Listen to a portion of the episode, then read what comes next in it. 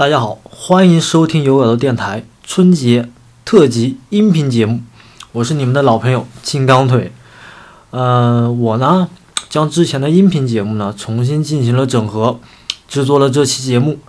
呃，也希望大家在春节里，呃，大家在春节里面闲暇之余的时候啊，有空就听一听我的电台节目啊，然后跟好好的陪伴家人啊，然后做一些自己就是力所能及的事吧。然后最后吧，还是希望祝大家在春节里诸事顺利，阖家欢乐。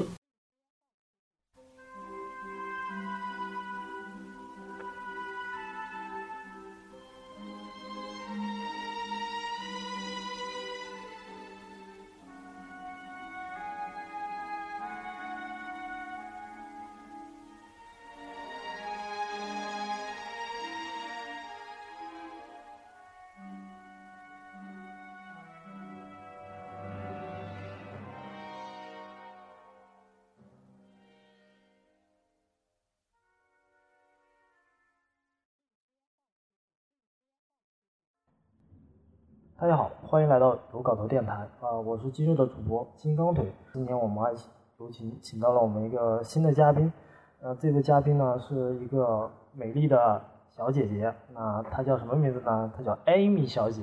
Hello，大家好，很开心，然后和金刚腿今天一起录节目，我是 Amy。你好，那今天我们具体要录什么样的节目呢？啊，呃我们今天的节目流程分为以下四个部分。第一个部分，呃，我就先来讲讲，就是今天这个关于这个迷阵凶案，然后我们要具体讲迷阵凶案的一个导演，然后编剧，然后还有演员，然后还有他本作根据什么事件改编的。然后第二个部分就是我们会，我跟艾米小姐两个人会讲这个电影方面的这个解说剧情。到了第三个方面，呃，第三个部分我们会直接就讲电影的优缺点。到了第四个部分，我们就直接外延环节。那我们下面就来讲一讲这个电影的一些概况吧。然后，首先这部《迷阵凶案》在电影分级上面来讲，在北美分级是 R 级。那我跟艾米小姐两个人看完了之后呢，我不知道有没有删减的，所以我还没有看过完整版，而且我看的是一个中文版配音的。然后我看完之后感觉。整部电影就非常出戏，然后我也不知道该怎么讲。然后这个这部电影的导演呢是乔治克鲁尼啊，演过什么呢？那大概跟他大概跟大家讲一下，就是那个十二罗汉。十二罗汉相当于明年会有一个呃比较呃比较就相相当于他的姊妹篇嘛，出来的一个叫《瞒天过海美人计》啊，那这个里面呢就跟十二罗汉有些联系。再讲讲这个本部剧的一个编剧吧，编剧是科恩兄弟。那科恩兄弟有拍过这个《血迷宫》，还有《冰雪暴》，还有奥斯卡的最佳电影，就是《老无所依》嘛。如果看过科恩兄弟的这个电影的这些朋友们，你们肯定也会感觉到这个电影这个悬疑，还有包括它这个就是黑色讽啊、黑色幽默啊，包括讽刺啊啊，非常非常非常，就是因为他们来做编剧的编剧的话，这个电影还是非常有意思的啊。那这个这个本本作的这个迷阵凶案嘛，啊是根据这个一九五七年的一个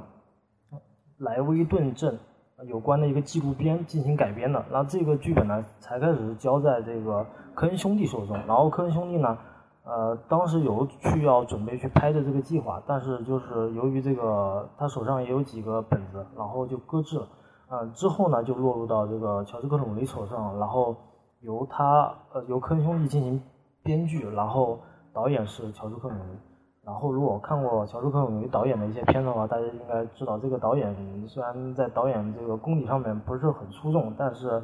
他注重的这个叙事方面也不是很粗心，但是这个编剧就是非常有意思。然后，嗯、这个本作这个就是相当于这个《迷阵凶案》这个这里面的主演啊，给大家介绍一下啊，主演这里面的一个男主。就是我们的呆萌，就是马特·戴蒙嘛。呃，具体他演过什么作品？这个如果熟悉马特·戴蒙的人都知道啊，《火星救援》还有《谍影重重》系列，对吧？那本作这个那个女主角朱莉安·摩尔，也就是摩尔姐嘛。那我就是今年啊，应该是去年了吧？对，去年就刚刚看完这个《Kingsman 二》，就就是那个叫什么《王牌特工》里面的那个最大的反派就是摩尔姐，就是那个。她是本作的这个女主而且还是双女主啊，双料，她是演了一个呃双胞胎姐妹。然后第二个演员，不是第三个演员，就是奥斯卡伊萨克。这个呢，就是我刚刚跟大家就是上上期做的那个《星战八》当中的，他饰演一个莽撞的这个义军的飞行员，叫达莫罗。那如果了解他的人呢，肯定有看过《星战八》的人就了解这个演员了啊。然后我们就下面就直接就进入这个整个电影的这个这个剧情的介绍吧。呃，本个本部电影呢，以一个这个迷镇里面的一些小镇上面发生的一些一些事情，包括他们镇上来了一一一户人家是黑人，然后这个小镇上面的人就开始特别的不安逸，认为好像是这个黑人。注入到这个他们这个迷阵之后呢，感觉他们小镇呢就特别就是每天就不安全了。啊，本来他们那个小镇呢，其实当时那个英英译翻译过来的意思呢是完美社区。这个完美社区有多完美呢？相当于非常和谐嘛。但是就搬来了黑人之后，他们整个白人街区就整个环境就开始不一样了。那我们这里面那个男主呢，其实跟这个黑人也没什么联系，他是有两条线上去出发的。那男主呢是一个什么样的人呢？他是一个公司的副总，然后呢，他这个他这个老婆是一个残疾人，然后他老婆还有个妹妹，就相当于他有一大家子，他还有个小儿子，然后相当于，呃，这个男主呢，他还有这种就是呃，就是剧情发展的时候呢，他开始是被人绑架了，但是当时我看的时候，我就能看明白，这其实不是绑架，这可能就是一个就相当于。就男主招来一帮就是绑绑匪，然后假意来去绑绑，就是绑架他，然后呢去来骗保险公司的钱，应该是这个目的啊。然后其实这个整个剧情我大概看是这么一个感觉，然后最后也是特别讽刺的一个一个一个一个电影。最后看完之后觉得这个 就是就是我我感觉还挺出戏的。然后我不知道这个艾米艾米小姐看完之后是什么感觉啊？反正我我认为的大概剧情就这么先简单的给大家讲一下，因为我们后面还会讲到很多嘛。啊，其实我在看这部电影的时候，因为我本身对电影不是嗯特别的钻研很深嘛，但是我看电影可能就是比较投入，就会不会带那么多嗯技术化的那个呃方式去看，基本上就是靠着就是跟着剧情还有那个呃人物来走的。那我看这部电影的时候，其实没有那个金康腿他那么出戏啊，哪怕他是那个什么中文的，呃，那我看的时候可能就是还是比较投入的，呃，一个是那个音乐呀，还有那个场景呀，还有男女主的对白啊等，然后还都还不错。然后今天呢，跟金刚腿呃录这期节目，就主要想跟大家分解一下这个电影，然后分享一下啊我们之间我们在观电影的时候那个感受。呃，那下面我们要继续的介绍剧情吗？还是说，呃，可以谈一下就是自己的那个看法？我可以介绍一下剧情，因为我刚刚比较概括了一下。哦，好的。呃，那首先就是说，呃，一帮就是那个黑人一家，然后进驻到这个高级的这个白人社区以后，呃，引起了就是社区所有人员的那个恐慌，而且他们社区有一个呃叫圣公会是吗？是一个圣公会，然后很多激进的那个白人都加入了这个。圣公会的组织，那这个组织是特别的抵制黑人。那两这个电影两条线，一个就是说黑人一家搬来以后发生的一系列事情，还有一个就是这个男主他们一家，嗯，因为遭受这个绑匪的嗯绑架，然后后续发生的一些的事情。那其实我看这部电影的时候，嗯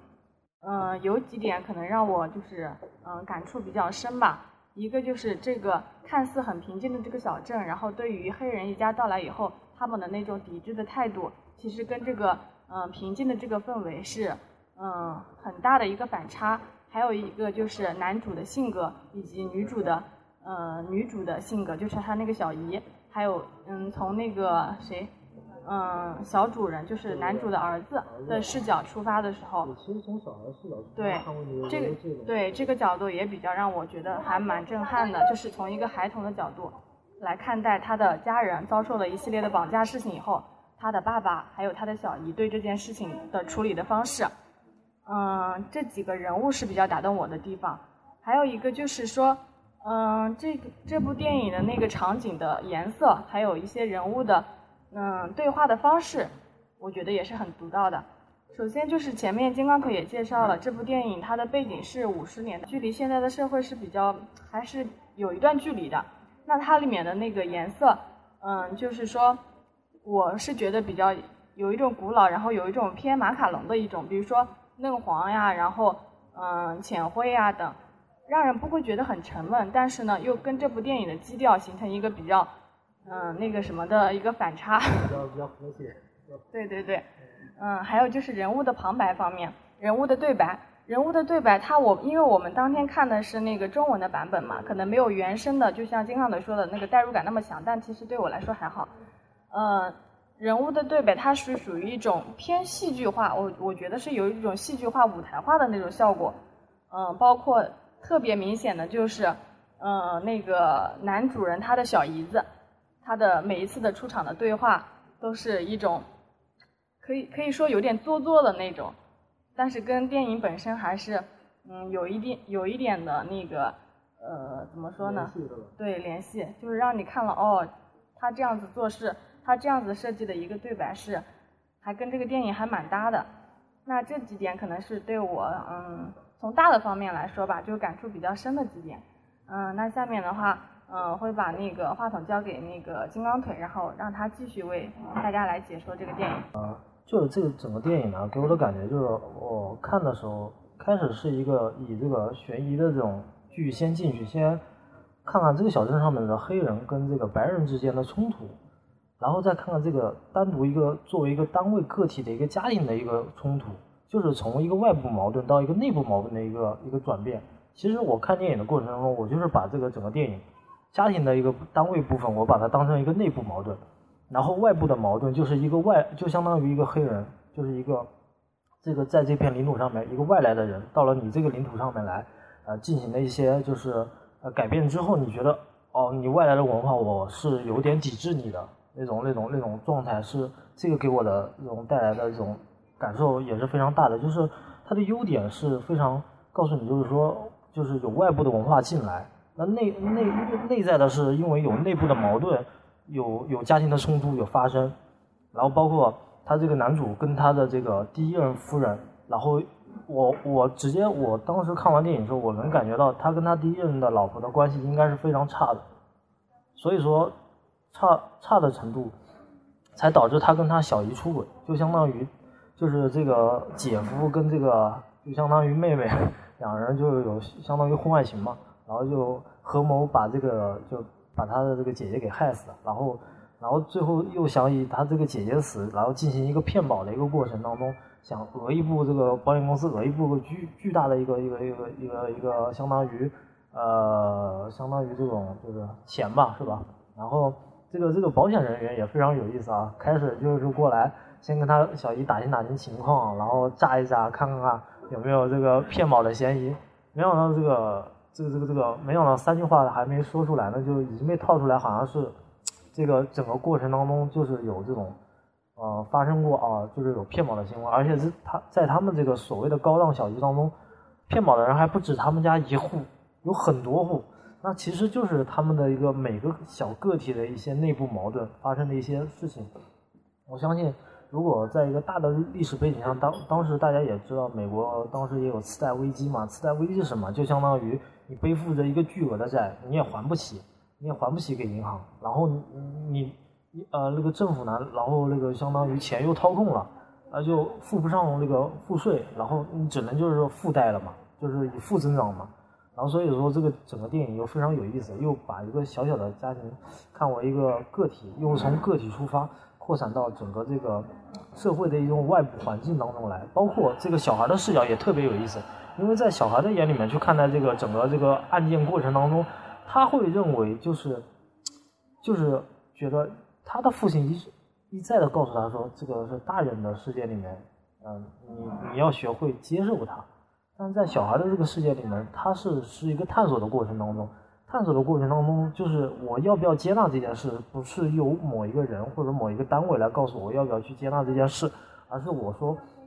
我看过这件事情之后，我对这个事情的选择是我愿意接受还是不愿意接受，对吧？所以说这个小孩也非常有意思。采尔这警察叫他进去认那个犯人的时候也特别搞笑，啊，他父亲就说：“你这个太残忍了，不能让我儿子这个这么小的年纪就接受这么大的打击。你认为他接受的打击还不够吗？”然后警察说：“那行吧，那那你们俩就过来认认那个指认那个犯人。”结果他小孩子偷偷溜进去之后，他看了之后就整个就颠覆三观了，说：“哎，这明明就这两个人到他们家去绑绑绑住他们一家人的嘛，包括他害死他妈妈的凶手嘛。”然后他就他父亲却说：“哎，我不认识，我不认识这伙人。”包括他连他小姨都说不认识。他当时那个状态就特别，就容易三观崩溃啊，就觉得啊，这还是一家人吗？感觉自己家人 就就随时要，就感觉这这是不是亲爹啊？这是不是亲生的感觉啊？然后，所以这个电影给我带来的感受还是就是这个，我们现在讲的部分不是电影的这个剧情解说嘛？我觉得这个，我觉得复古风潮是非常好玩的一件事情，包括里面的一些爵士配乐啊，我也是非常喜欢的，因为它会给人感觉就是特别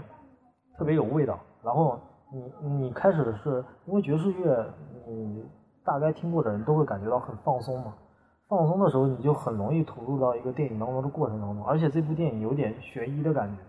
所以我当看这个电影的时候，虽然是个色彩是有色彩的感觉，但是我感觉它更像一个黑白的感觉，像我小时候看那个《希区柯克的后窗》那种感觉，就是当一个一个男人，然后在家患病卧床不起，然后天天就在。偷窥这些这些邻居们发生的一些事情，然后就是从这个客观的，就是从一个外部的这种角度去看问题，就特别有意思。然后，然后我们这个电影解说这一块，我觉得就大概就讲到这边嘛。然后我现在就主要说一下这个这个电影的优缺点嘛。我觉得优点呢，就像我刚刚说的，它的优点是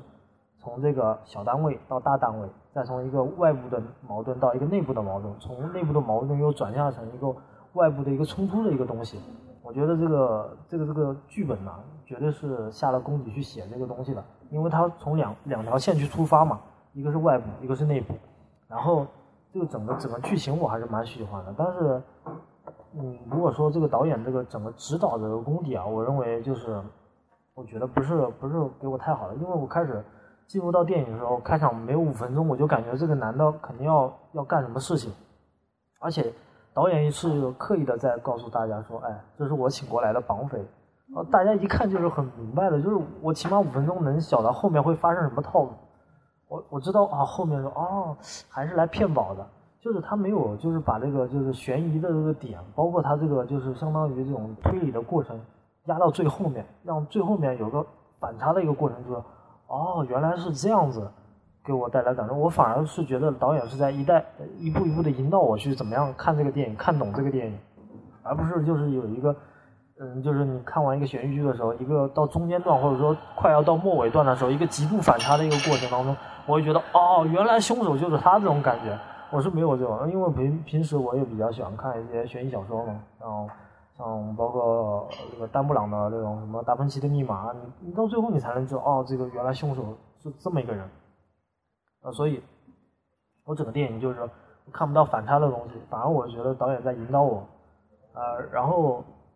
然后这个虽然是缺点啊，但是我觉得看得懂是最好的，因为我就怕有些人看不懂，回去还脑补，然后还写各种文章，或者说看不懂然后还有人去喷，嗯，所以说我就觉得这个，呃，整个电影我觉得还是挺有意思的。然后说缺缺点的话，我觉得他这个电影最大的缺点就是太政治正确了，就是我起码从。就是去年二零一七年这个过程当中，整个整个欧美电影这个流程下来，就整个整个流程下来，我觉得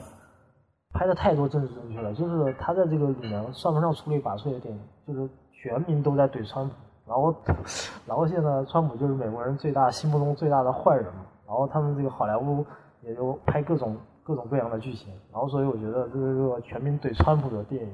然后出彩的东西嘛。不够出彩，但是我喜欢电影风格，还有它的剧情是我非常喜欢的。然后我们这个下面就把话筒交给这个艾米小姐，然后让艾米小姐来讲讲这个电影到底是优点还是缺点吧。哦，那刚才其实那个嗯金刚腿的解说其实是很专业的，那就从我嗯自己的观影角度、观影感受来说吧。嗯，这我看到的可能是大部分是这部电影的优点，比如说嗯前面说的呃台词呀。然后色彩呀，还有，呃，金刚腿说的音乐也是我很喜欢的，就让你在一种，呃，很轻松的一种环境中，慢慢的很舒缓的，嗯，一种音乐中，然后来看一部悬疑剧。但是它一个，嗯，但是又不失悬疑剧的那种剧情紧张时候的那种配乐。比如说，嗯，在最后的时候，事件整个事件就是暴露已经藏不住的时候，嗯，那个呃男主人公把保险人员给杀了，到家来勒索的保险人员给杀了，然后用自行车把他运到了一个地方，就是要要处理掉这个尸体嘛。哦，对对对，是用那个在后备箱中装了这个呃保险人员，然后到了把车开到一个很偏僻的地方，然后又用自行车呃不是，就是把尸体给。好像是放在那边了，放在驾驶啊，放放在那边，他自己从后备箱，然后拎出来一个很小的一个小自行车，然后，嗯，他就骑着这个自行车回去了嘛。为了毁尸灭迹，他就只能骑着自行车嘛。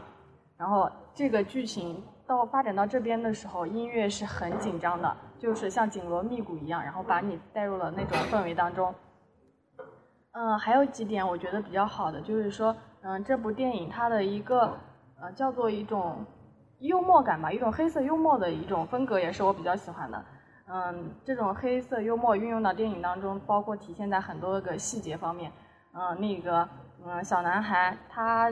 他发现了他父亲和他那个姨妈的，就是两个人不正常的关系，以及想杀害他之后，他自己躲在房间里面。他姨妈为了把让这个小孩子永远的闭嘴，然后在那个呃面包和牛奶里面加入了一些。就是有毒的东西端给他吃，但是小孩子他也不知道嘛，但是小孩子就没有吃。最后，呃，他爸爸他那个就是恶贯满盈的爸爸吧，确实在最后威胁他儿子的时候，把这个面包和牛奶吃了，而且很多个镜头，对，一边说教一边就是就着就着面包喝了牛奶，然后当时电影院所有的观众都因为这个镜头笑了，呃，我觉得还是比较幽默的。还有一个就是说，呃，男主人公他妻子死了以后。所有的人，因为周围的人其实都是很善良的，包括他同事啊，嗯，他的邻居啊等，然后知道他的妻子在这个意外，这个这个绑匪的意外中去世以后，都会安慰他嘛，包括他的舅，他的那个小小舅子，都有专门去安慰他，周围都是一片，都是一种很哀伤的一种一一种祥和啊哀伤的环境来安慰他，但是其实这个时候我们能通过镜头看到看到说，男主他心里是很烦躁的。因为这这件事情对他不是一件差的事情，他得到他将会得到保险金，然后呢又能够他又能够跟他那个小姨子继续他们之间的那种关系，没有他妻子的一个阻碍，他心里肯定是如果正常情况来说，他是很很舒服、很很那个的一种很好的一种心态。但是周围人所有的人都说要安慰他呀，然后他又不能表露出来，只能就是通过一种一种烦躁的情绪，然后表露出来。我觉得这这个黑色幽默在里面还是蛮搞笑的，嗯，包括那两个犯人，嗯，就是绑匪，也不是我们在悬疑中看到的那种很凶神恶煞的一个绑匪，包括他们的形态上一一胖一瘦，还有两个人的对话之间，嗯，都是一种还是一种就是纯纯的搞笑的一个一个那个角色，对，汤姆猫和杰瑞一样，嗯，还有其他的一些，包括最后电影的最后最后镜头的时候一个。嗯，白人老太太就是邻居嘛，就是说是因为黑人的一家的到来，然后导致我们这个发小镇原本平和的小镇发生了这么多匪夷所思的事情，还有他的邻居一家，嗯，几乎全军覆没了，除了小孩子留了下来，就活了下来，嗯，其他人全部都死了。他认为是，嗯，黑人的一个到来的一个过错，然后当时他说话的那个语调，然后背景等，我们觉得都还是蛮搞笑的一种，有一种黑色幽默的。呃，因素在里面。嗯，我觉得这部电影，嗯，如果非要说它的缺点的话，可能就是像金刚腿前面说的，剧情太过于简单，让人看了五分钟之后，虽然我们是晚了五分钟入场的，但是我们完全没有影响到我们觉得，哎，看了看了几分钟以后就觉得谁是这个剧情是怎样发展的，然后谁是坏蛋，然后谁是好人，就剧情可能就从悬疑的角度来说过于简单了。嗯。嗯，还有一个就是因为这部电影的话是从两条主线来出发，一条主线，一条副线。主线就是男主人公一家遭到绑架以后，嗯的一系后面发生的一系列的事情。副线呢就是黑人一家搬到作为他们的邻居搬到了他们周围来居住。那可能，嗯，这部电影的导演想表达的就是，嗯，主线和副线他们之间是有很强的关系的，但是实际上呈现出来的结果就是。关系不是那么大，可能说副线的那个作用太弱了，就很很弱化，让人家没有办法把这两条线就在某些点上就是结合起来。可能我觉得这这一个是，嗯，这部电影的算它的其中的一个一个缺点吧，对缺点吧。嗯，那其他的话，嗯，就让我我们的金刚腿，然后来继续跟大家分享。那刚刚那个艾米小姐也讲过了这个优优优点跟缺点嘛，但我觉得她讲的嗯讲的也非常好，但我觉得整个电影给我的感觉就是还是就是我刚刚提到的一些缺点，就是它的这个悬疑又太弱，但是它的风格剧情又写的非常朴实也很好，然后他们那个黑人的内部的这个外部的矛盾，还有家庭的一个矛盾冲突的东西。也非常的展现的给我们的就是电影当中感觉，就说哦，能让我们看明白这到底什么寓意，包括导演想讽刺什么什么一些阶级，啊，白人的这个精英阶级啊，还是这个就是相当于你看警察都去都去黑人家去 去制止冲突，而不去管理这个你们自己内部的矛盾，就是你们这个凶杀案啊、骗保啊这些事情，你们警察都没有说去深入调查这件事情，而是去。关注一些无关紧要的事情，一个黑人黑人的一个住户到到了这个高档的小区之后发生的一些事情，然后在这个居民上面还还会有各种暴动的事情，到就是到这个黑人家里面就是围观啊、唱歌啊、打砸抢，反正差不多这种环境啊。然后所以给我感觉这个完所谓的完美社区啊，只是一个带有这种有色眼镜就看待这种。这种社会这种层层结关系的一个完美社区啊，并并非是有各种有色人种，包括有各种文化进步的一种环境，反而是一种，呃，对外排斥，对内部那种矛盾又那种不去这种制止或者说去管理还有消化，然后大概就是说，我们今天就把这个电影的这个优缺点也这个第三个部分讲完，那下面就由我个人这边拓展一下外延的这些东西啊，其实我觉得。如果艾米小姐对悬疑电影非常感兴趣的话，推特别推荐你去看一些老的电影，希希区柯克的啊，有《后窗》，还有那个《惊魂记》。作为这个我们这个优的电台啊，这个电影影评，但我我也想说出一些自己独立思考的一些东西出来，就觉得当你嗯嗯，当所有人去认定另外一件事情是正确的时候，导向另一片的时候，你就离那个悬崖已经也就不远了。啊，好，所以说我今天就大概外延就推了一部希区柯克，也把我个人的一个独立思考的一个东西分享给艾米小姐。然后最后节目到结尾嘛，其实说老实话，今年二二零一七年我也看了很多电影，我也在我的这个公众账号里面也推了一些，就是我的一个观影指南。本年度我认为年度最佳的电影，我我是比较个人比较喜欢看科幻类型的电影，而且比较属于这种。最好有点硬一点的，像《银翼银翼杀手二零四九》，我就觉得特别有意思。然后，其实我今天不是来推《银翼杀手》的了，因为大家听的太多的《银翼杀手》了，我们就我们就不吹维神了啊。我们今天就直接，我就我就今天想给这个艾米小姐推荐的电影，也就是今天给嘉宾啊，还包括听友们，然后推荐的一个电影。其实说老实话，我我是我是很建议这个就是艾米小姐去看这个《博德小姐》，就是电影我看完了之后。真的是一个非常有意思的一个感觉，就是整个电影我就不剧透剧情了，我就概括一下，是一个现实版的，就是成长记，一个少女的现实版的成长记，就是每个人对一个大城市的向往，每个人对这个呃这种繁华的这个花花世界的一个向往是绝对是没有错的，但是你这个成长记的一个过程当中，就你看完这部电影之后，你会觉得非常贴近于你的生活，你现现实中的一个工作的环境。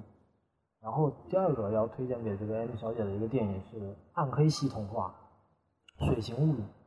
特别特别有那种就是我们如果以前看过那个朴树演过的一部电影叫什么《剪刀手爱德华》的话，这个这个电影就就如果说艾米小姐特别喜欢看的话，就特别推荐给你看这个《水形物语》，是讲一个男男性人鱼跟一个女的一个人类发生之间的那种人兽恋，当当然就就不是 啊。口味我觉得还好，就是里面也没有什么太血腥的东西，但是我觉得我个人认为我要推荐给你。然后第三个电影啊，第三个电影是我周围的同事看过的，我也看过的一部电影，而且最近我这个同事啊，以前的一个老同事还找过我问，呃，三块广广告牌，你觉得这个电影怎么样？我觉得很好啊。这个这个这个三块广告牌的这个导演是拍过这个《杀手没有假期》的这个导演，所以这个导演也非常有意思。这个三块广告牌呢，如果要拿这个跟《迷阵凶案》去对比，我觉得三三块广告牌呢就更有意思一点。你去看整个三三块广告牌，这里面的这个女主的一些角色，有黑色讽刺的，有女权独立的，有黑人的一些文化环境，都杂糅在这个电影，而且它叙述的整个这个过程也非常有意思。它也是以一个凶杀案，然后一个以一个母亲去质问警方为什么不去破案，为什么不还我女儿一个公道的一个过程中。所以说。这三部电影《伯乐小姐》《水形物语》还有三块广告牌，是我今年推给艾米小姐的一个电影。那个电影就是我，我是二零一七年看完了这三部电影，我认为还不错。嗯，然后还有就是我们这个节目也快到尾声了嘛，我们下一期节目具体做什么，我具体还不知道啊，因为最近没有就收入太多东西，因为也年根水底了嘛，春节将至啊，大家都急着买回家春运的 票。我虽然还没买，但是这个就是还是比较属于这种属于忙年的一个过程当中，所以说具体能做什么，可以做什么我还不知道。但是我每我我反正就是我的状态就是每周更更新一次我们的电台节目，然后还有就是这个春节将至了啊，我马上打算这个在过年前还是多推推一些好有意思的电影给大家看。然后今天也很感谢这个艾米小姐来跟我做客，一起来聊一聊这个。迷阵凶案，而且是我跟他一起看的一部我认为比较有意思的电影，而且当初是他挑选的，我觉得还蛮有意思。然后这个我们下一周的话，我们具体能录什么，到时候再讲吧。然后今天也欢迎这个艾米小姐来我们这个有宝的电台做客。啊然后其实最后节目尾声，我觉得 M 小姐应该随便 随随便讲点什么吧，反正也快过年了嘛。嗯，我今天其实也是很开心，人。然后来到金刚腿的节目，和他和他一起来分给大家分享一下我们最近看过的电影。那刚才他也有给我推荐了几部可能是比较好的呃电影，包括一些悬疑啊。他也知道我比较看比较喜欢看悬疑类的。那后面嗯我如果有空的话，可能会把这几部电影然后来看一下。因为现在也快过年了嘛，然后可能大家就是也比较期待过年。然后嗯在这在这边就是首先祝大家提前祝大家新年快乐喽。然后，嗯，也希望大家继续支持金刚腿的节目，他可是很牵挂各位听众朋友的，谢谢大家。我们今天节目就到这里了，然后我们下一期再见。然后，呃，今天我们在一个很特殊的一个环境，一个书店里面来录节目，然后，呃，就差不多到这里了。我们下期再见，拜拜。